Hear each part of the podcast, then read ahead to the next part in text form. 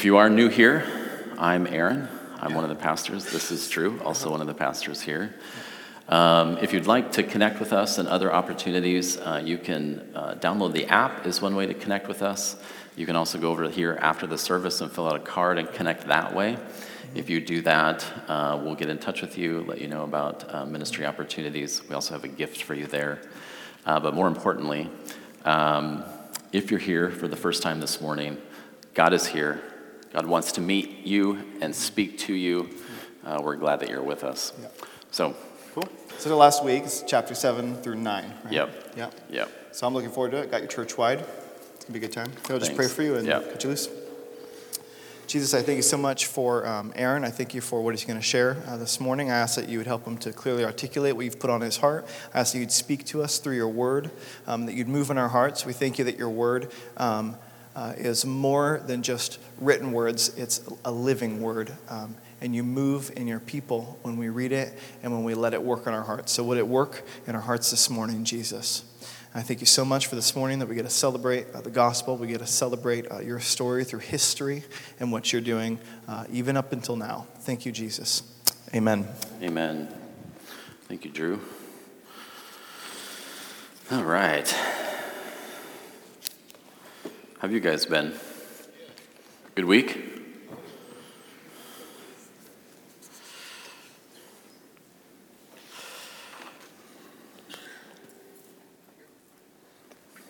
I have been I've been looking forward to today for a good number of weeks now. Uh, a number of years ago, probably like a close to a decade ago, uh, I had a conversation uh, with a gal that I had known uh, for a while, uh, a little while. I didn't know her real well, um, but she had hinted to me that things were not going well uh, in her home. And that was about the extent of it. Um, she didn't ask uh, for anything, she didn't ask to meet with me or to speak with me about it. It was in a conversation that was unrelated. She sort of led on um, that things were not going well.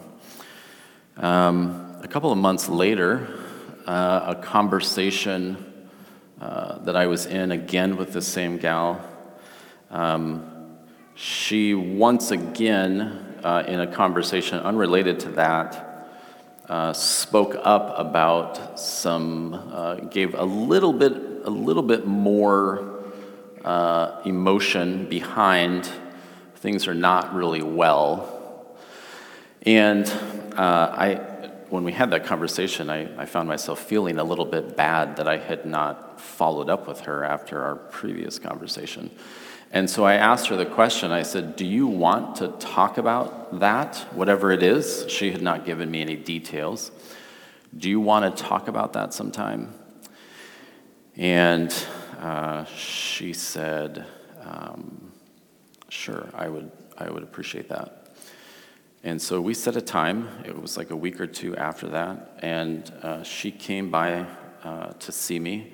We sat down, and she began to describe uh, some things that were going on in her home uh, that uh, pertained to her husband. And um, it was very, uh, it was very sort of vague, not very specific. She was extremely careful in the words that she was choosing to describe what was happening.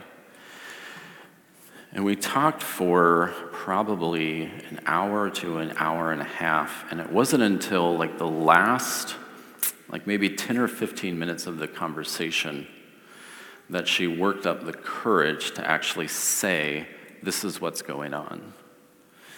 Um, there is things going on in my home that are not right, that uh, have put me and my children in harm's way. But secondly, I have been told that if I speak up about these things, it will lead to me losing my children, and it will lead to my financial ruin. And I've been told those things by my husband, which is why I've been hesitant to say anything.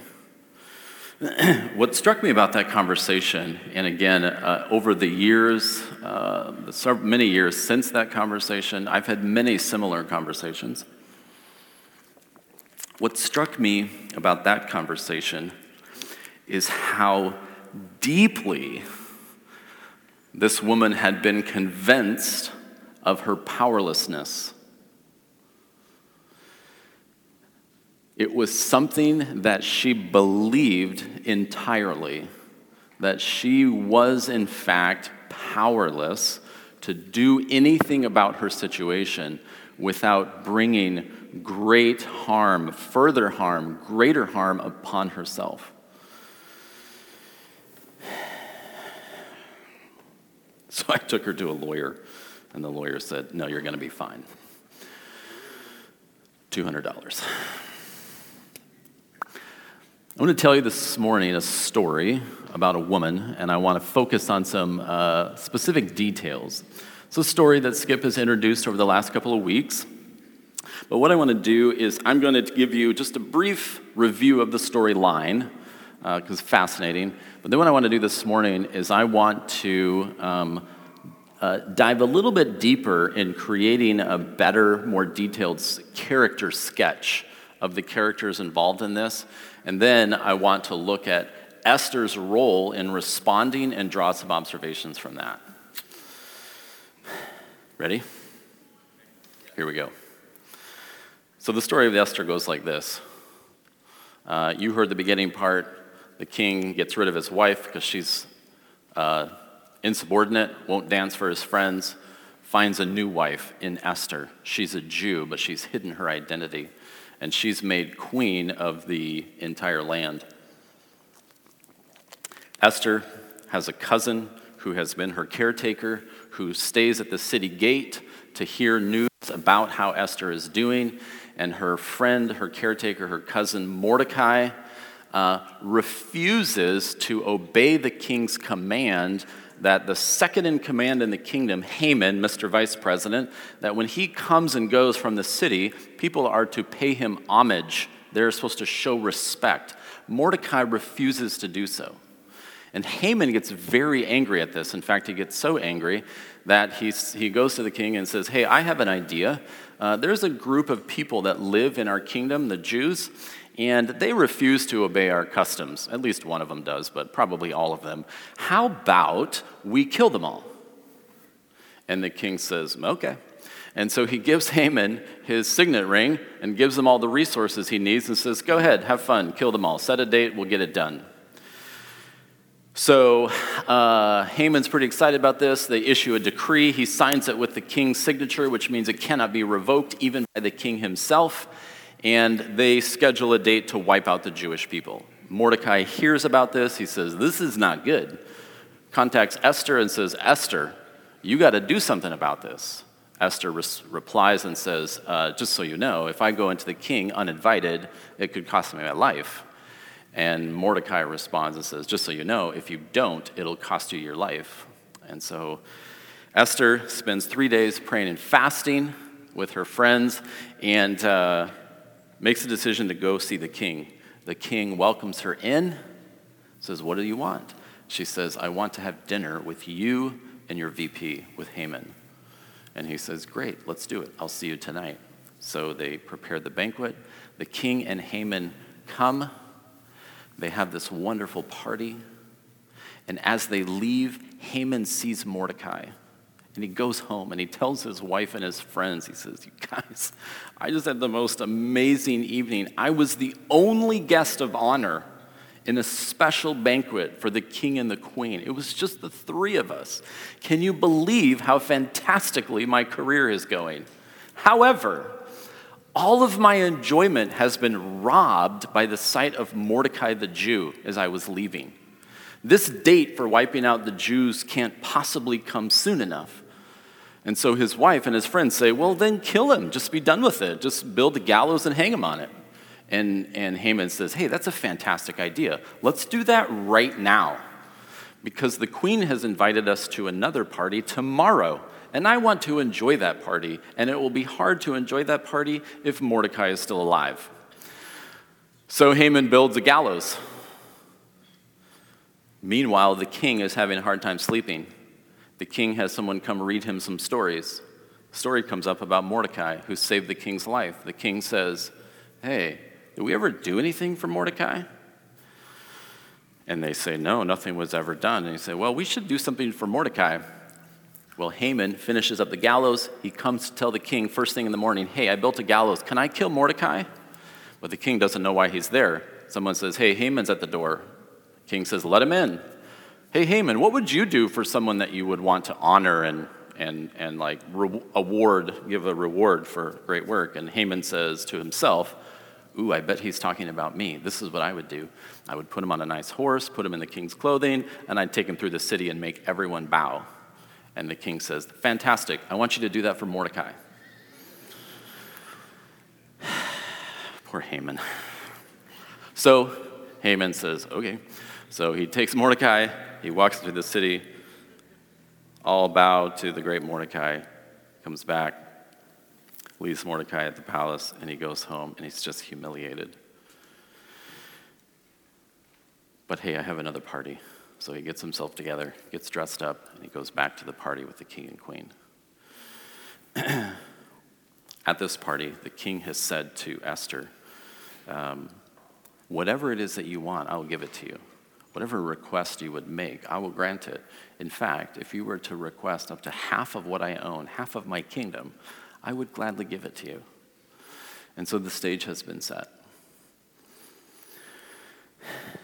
The way that the story ends, and I'm going to come back and revisit this ending, but the way that the story ends is Esther calls out Haman, and she says, This man here is set to kill not only me, but all of my people and the plan is foiled.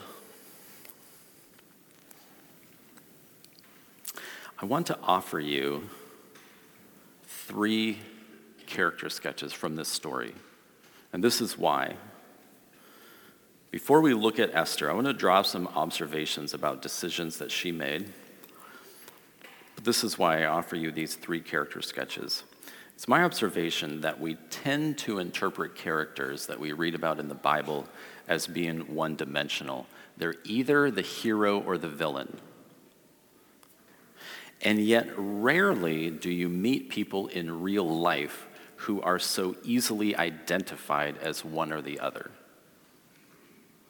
Some of the best people you know have problems, and some of the worst people you know have some good qualities. And this complicates Esther's uh, choice of action which I'm going to explain. But let's, let's, I'm going to offer you three character sketches. First, there is Haman. Haman is actually a very successful and loved leader. Chapter 3, verse 1 After these events, King Ahasuerus promoted Haman. He advanced him and established his authority over all of the princes of the land. Not only does the king recognize in Haman this great capacity for leadership, but Haman has a wife and friends who care about them. We know that because he is, he is described in a couple of occasions as consulting them. Chapter 5, verse 10 Haman controlled himself, and he went to his house, and he called for his friends and his wife to seek counsel. So Haman is not only a madly gifted leader, but he is, a, he is respected among his peers and his wife. Slight problem Haman is also a murderous rage monster who wants those who embarrass him dead, as in dead. Chapter 3, verse 6. But Haman disdained to lay hands on just Mordecai, for they told him the people of Mordecai, or they told him who the people of Mordecai were. Therefore, Haman sought to destroy all of the Jews, just in case. Chapter 5, verse 11. And then Haman recounted to them the glory of his riches, the number of his sons, and every instance where the king had magnified him, and how he had promoted him above the princes and the servants of the king. But then Haman also said, Even Esther the queen, let no one but me come with the king to the banquet which she had prepared. And tomorrow also I am invited by her with the king. Yet all of this does not satisfy me every time I see Mordecai. Remember in Ecclesiastes talking about the capacity to enjoy? Mordecai has no capacity to enjoy all the fruit of his great success because he has an uncontrolled rage directed towards those who dare to disrespect him. That's Haman. Then there's the king, and your Bible might call him Xerxes or it might call him Ahasuerus. We have some evidence that the king is a kind and sensitive husband. Chapter 5, verse 2 and 3 When the king saw Esther the queen standing in the court, she obtained favor in his sight. And the king extended to Esther the golden scepter which was in his hand. So Esther came near and she touched the top of the scepter. And then the king said to her, What is troubling you, my queen? What is your request? Even to half of the kingdom it shall be given to you. On the flip side, this is the same king who's totally cool with genocide. This is the king who said to Haman, Oh, you want to wipe out the Jews? Yeah, sure, that's fine. It's no big deal. Uh, here's my ring, write the law. Here's some money. Uh, you'll probably need to hire a bunch of, you know, help. Uh, if you're going to kill an entire race, you'll need some assistance. So here you go. Here's your resources. Have fun. And then there's Mordecai. And this, this, this time through the book of Esther, I'll confess to you, I'm actually seeing Mordecai a little bit different. Mordecai is wise and affectionately protective of Esther. Chapter 2, verse 7 When her father and her mother died, Mordecai took her as his own daughter. In verse 11, every day Mordecai walked back and forth in front of the harem to learn how Esther was and how she fared. Very attentive, very protective. And yet, what we see in Mordecai is that Mordecai is also a proud man with a tendency for the dramatic. Let me explain. Chapter 3 tells us that the king's servants who were at the king's gate bowed down and paid homage to Haman, for so the king had commanded concerning him. But Mordecai neither bowed down nor paid homage. Then the king's servants who were at the king's gate said to Mordecai, Why are you transgressing the king's command? Don't you know that this is a requirement? And now it was that when they had spoken daily to him, he would not listen to them. Two notes about this. Number one, the king himself had ordered that people pay respect to Haman.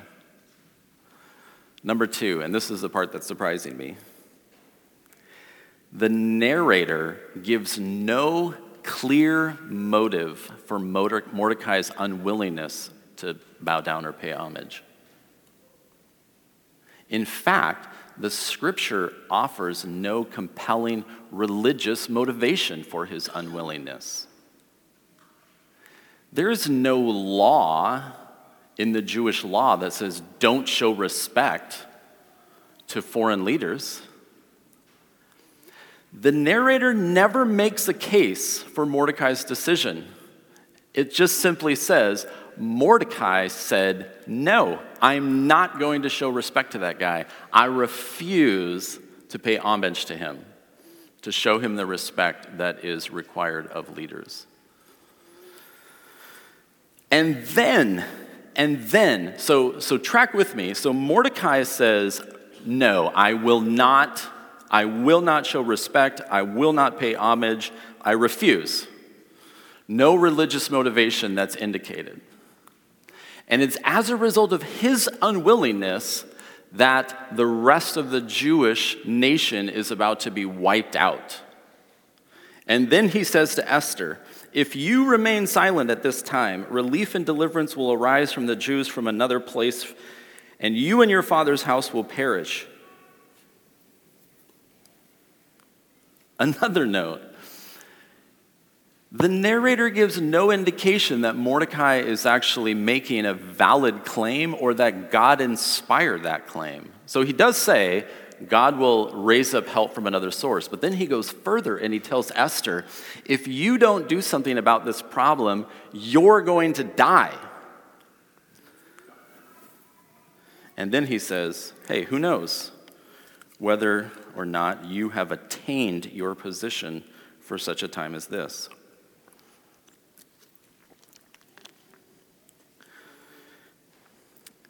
No matter how you shake it, these three men have created a mess that Esther is now been given the task to clean up. Esther's the only one who's actually not involved in this mess. And she's the only Jew who could probably survive because no one knows she's a Jew. And Mordecai says, If you don't do something about this, then you will pay the price with your life. And Esther says, You understand that if I do something about this, I will pay the price with my life.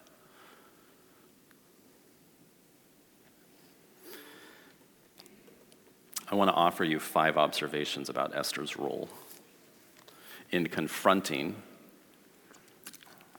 an evil that wasn't hers and that she did not create or contribute towards. The first one is this Esther committed herself to action. I am going to do something about this.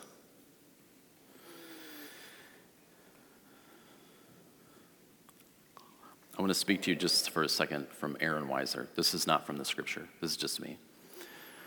What I have, find, what I've found over and over is that when I'm talking to someone who is a victim inside of their circumstances, meaning someone is being harmful to them or abusive to them. That inaction, the inability to do something about what is happening, arises from an inability to clearly identify the character as either a hero or a villain. And so they will say things like, yes, he does this, but he also does this. And this is really great. Yes, he has committed these crimes, but he also has these positive qualities. So I, I don't think of him as an evil person, therefore, I don't know exactly how to proceed.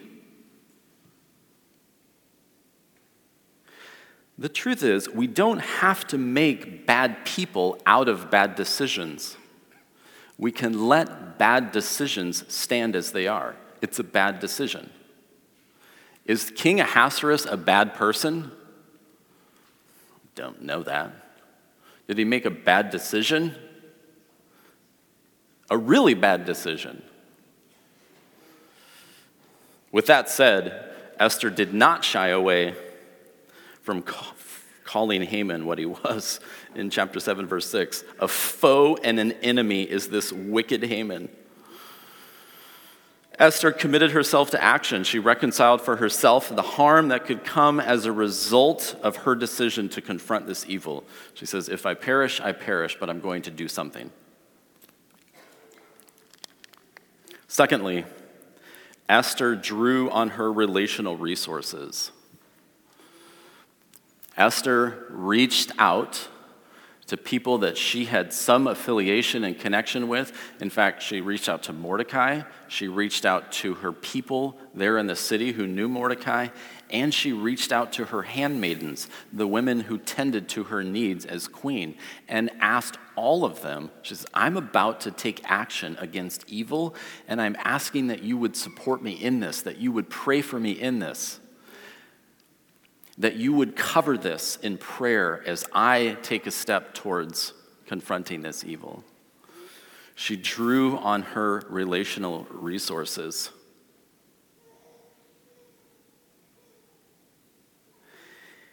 It is one of the most basic strategies of abusiveness is to keep the recipient of that abuse isolated and alone.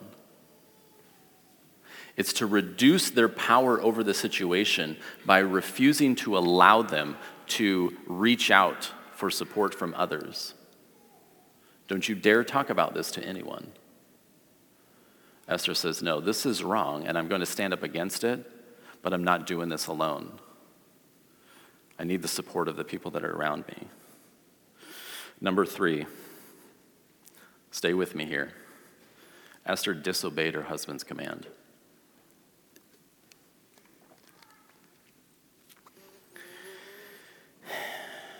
Esther says, I will not submit myself to evil. We have a little bit of a, uh, I don't know how to describe it. I, I should say we have a little bit of confusion, I think sometimes that persists in Christian circles regarding what submission, what the, the, the, the scriptures call the wife to submit, what that looks like. But I will tell you this, and stay with me, don't walk out, let me finish. The call to submission is not absolute. Let me tell you why I make that claim. 1 Peter 2 13 and 14. This is the Apostle Peter speaking. He says, Submit yourself for the Lord's sake to every human institution whether to a king as the one in authority or to governors as sent by him for the punishment of evil and the praise of those who do right. So the apostle Peter says in the same language that he says in the next chapter he says submit wives submit to your husbands he says submit to your earthly authorities. And then Peter was killed for one reason. Because he would not submit to earthly authorities. He refused. Because Peter understood that the call to submit to that authority is not absolute. Because anyone who is under the authority of God serves a higher authority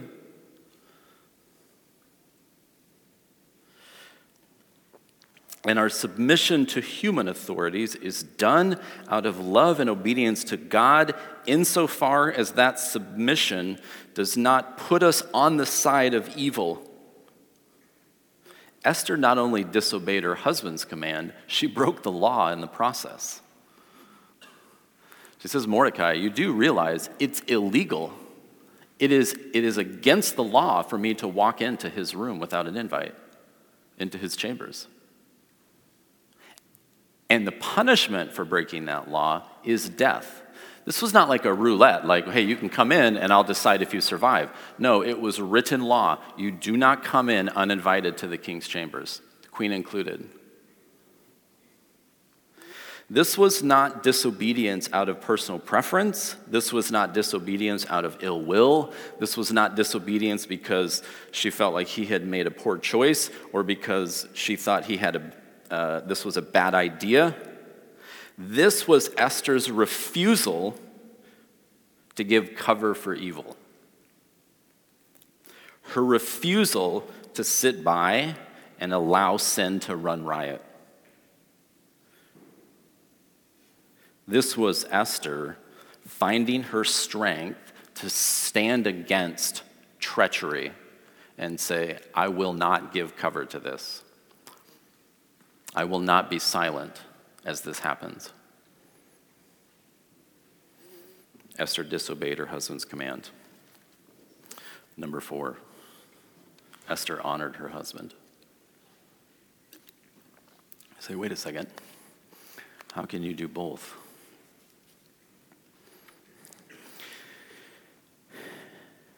Esther decides that she will not excuse herself from integrity because others have. Esther believes that there is a way to stand up to evil without becoming it.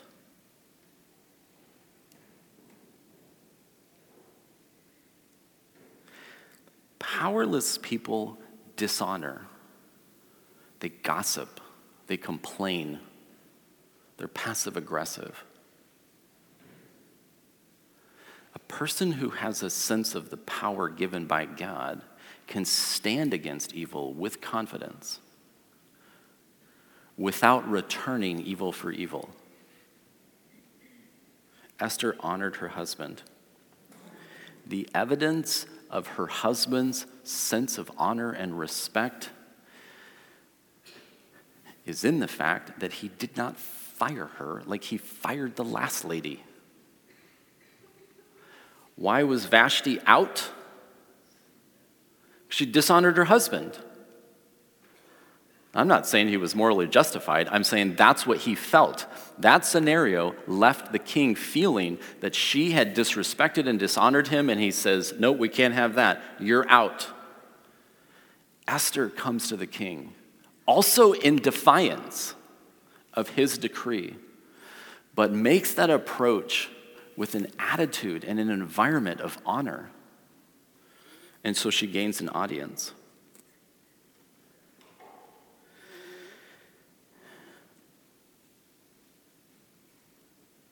There's this passage in 1 Peter, again, talking about submission. 1 Peter 3 In the same way, you wives, be submissive to your own husbands, so that even if any of them are disobedient to the word, they may be won without a word by the behavior of their wives. Once again, I would suggest, um, well, my experience has been I have heard this passage used in a way that is inappropriate and out of context. Peter is not offering a pathway to stand up against abject evil, abusiveness, treachery. What Peter is talking about is a couple who lives together where the husband is not a believer, he is not of faith, he, he is not on board with that, and yet she, through her her transformation of character and integrity provides a testimony of the goodness of God to her husband. And yet, I've heard people say, well, you know, um, my husband told me that I'm supposed to keep my mouth shut. In fact, he quoted a scripture to me about women keeping their mouths shut. Esther did not keep her mouth shut, but she spoke with honor and with integrity. Ephesians 4:26 Be angry and yet do not sin. Do not give the devil an opportunity. You know who else in this story should have listened to their wife? Haman. In between parties, Haman comes home, tells his wife, she says, Build a gallows, kill the guy. He builds a gallows, and then he has to take Mordecai around the city. All hail Mordecai. He's so embarrassed, he's so humiliated. He comes back home and he tells his wife, You will not believe what happened. I went to get permission to kill this guy, and I ended up parading him around the city on a horse in the king's robe, the most embarrassing day of my life. And you know what Haman's wife says? Oh, is he a Jew? Because if he is, you're going to die. That was the advice of Haman's wife. Oh, uh, yeah, you should know that you're going to lose and Mordecai is going to win. That was the wife's advice. Haman says, ah, You're so helpless, and goes to the party and is dead by the end of the evening. Esther honored her husband. I will speak the truth. Lastly, Esther crushed evil with grace and truth. Those were her weapons. I'm just going to read to you really quickly how this story wraps up. Now, the king and Haman came to drink wine with Esther the queen, and the king said to Esther again on the second day as they drank wine at their banquet, What is your petition, Queen Esther? It will be granted to you. What is your request? Even to half of the kingdom it shall be done. And then Queen Esther replied, If I have found favor in your sight, O king, and if it pleases the king, let my life be given to me as my petition and my people as my request. For we have been sold, I and my people, to be destroyed, to be killed, and to be annihilated. And then she says this Now, if we had only been sold as slaves, men and women, I would have remained silent, for the trouble would not be commensurate with the annoyance to the king. In other words, listen, if we had just been sold into slavery, I would not be bothering you with this. That would have been fine. You're an important guy, you got a lot going on. And then the king said to Queen Esther, Who is he and where is he who would presume to do this? And Esther said, A foe and an enemy is this wicked Haman. And then Haman became terrified before the king and the queen. And the king arose in his anger from drinking wine and went into the palace garden. But Haman stayed to beg for his life from Queen Esther for he saw that harm had been determined against him by the king. And now, when the king returned from the palace garden into the place where they were drinking wine, Haman was falling on the couch where Esther was. And the king said, Will he even assault the queen with me in the house? And as the word went out of the king's mouth, they covered Haman's face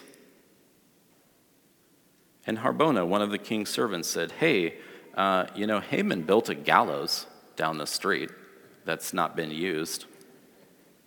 And the king said, Hang him on it.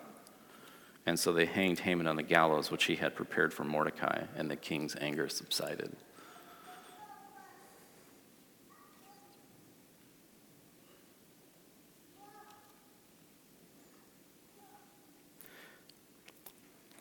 I would suggest that when a woman stands against evil.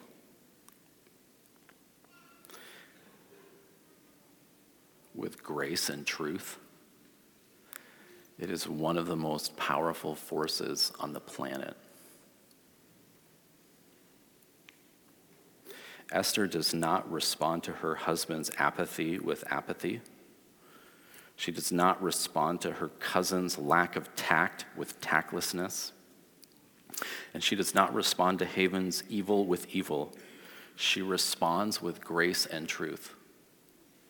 And that's why the book is called Esther. Invite the worship team up.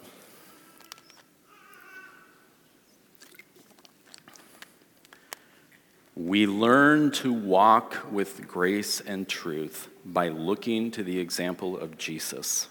John 1:14, the word became flesh and dwelt among us, and we saw his glory, glory as of the only begotten from the Father, full of grace and truth. We learn to walk with that grace and truth by looking to the example of Jesus, and we display that grace and truth by laying down our lives for those who do not deserve our sacrifice. Esther stepped into the greatest calling that any person can step into on this side of heaven, and that is the call to lay my own life down as a sacrifice in order to rescue those who don't deserve that sacrifice. That is the gospel, and Esther embraced it. She stepped into it uh, with grace and truth. Would you stand?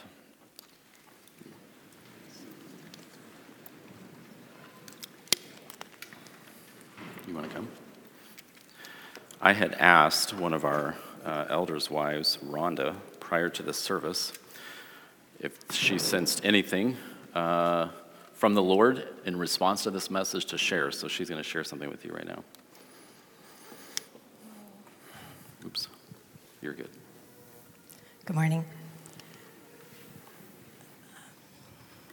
I'd like to encourage you, if you are one of these women in this uh, in a situation, that you do not continue to isolate yourself or disqualify yourself from maybe some of the things that um, you have done or you played a part.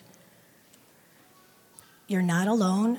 We have many resources through our church, in our body, our elders, our pastors. You're already being brave by enduring the evil. It's time to stand in your God given power for good. Today is your time, now, for such a time as this.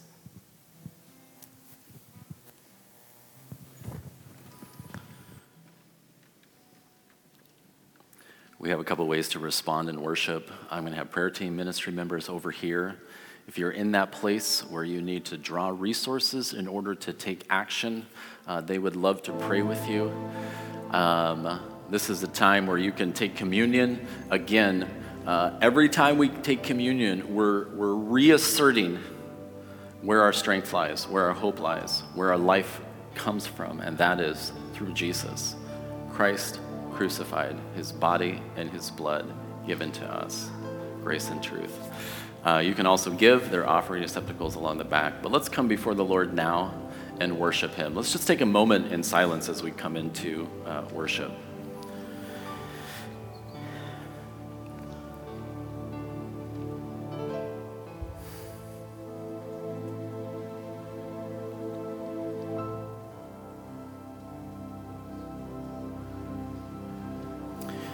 You have called us as a church to be a refuge and a safe haven.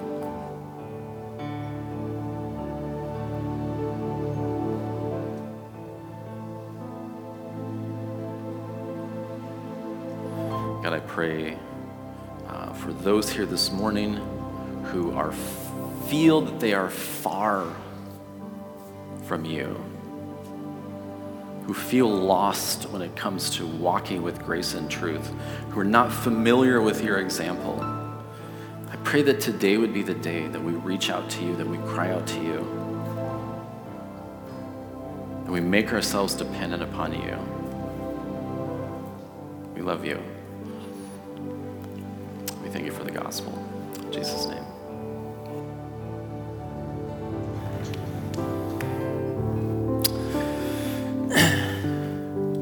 I know that God is good because of the experience of His goodness in my life.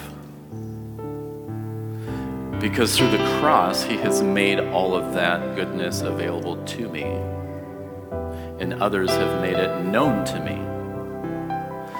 Paul makes a fascinating statement in the first chapter of Colossians. He says, I've given my life to make up for what the ministry of Christ lacked. Jesus made all of the goodness of God available to us, and Paul had given his life to make people aware of that gift. Some of you right now in this room feel like you've been so far removed from the goodness of God.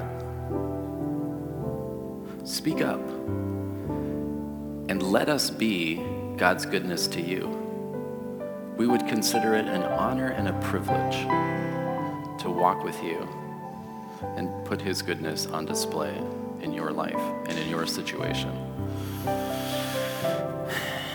I love the Word of God. Hey, I'm going to ask the ministry, uh, the prayer team ministry people to stay put. If you would like to go pray with them after the service, uh, they would be glad to meet with you. Uh, there are house churches meeting tonight. There is senior high and junior high youth groups tonight. We don't officially end until 12:30, so if you can stick around and help pick up, that's always a big blessing to our uh, teardown teams. God bless you. May His peace be upon you this week. You are dismissed.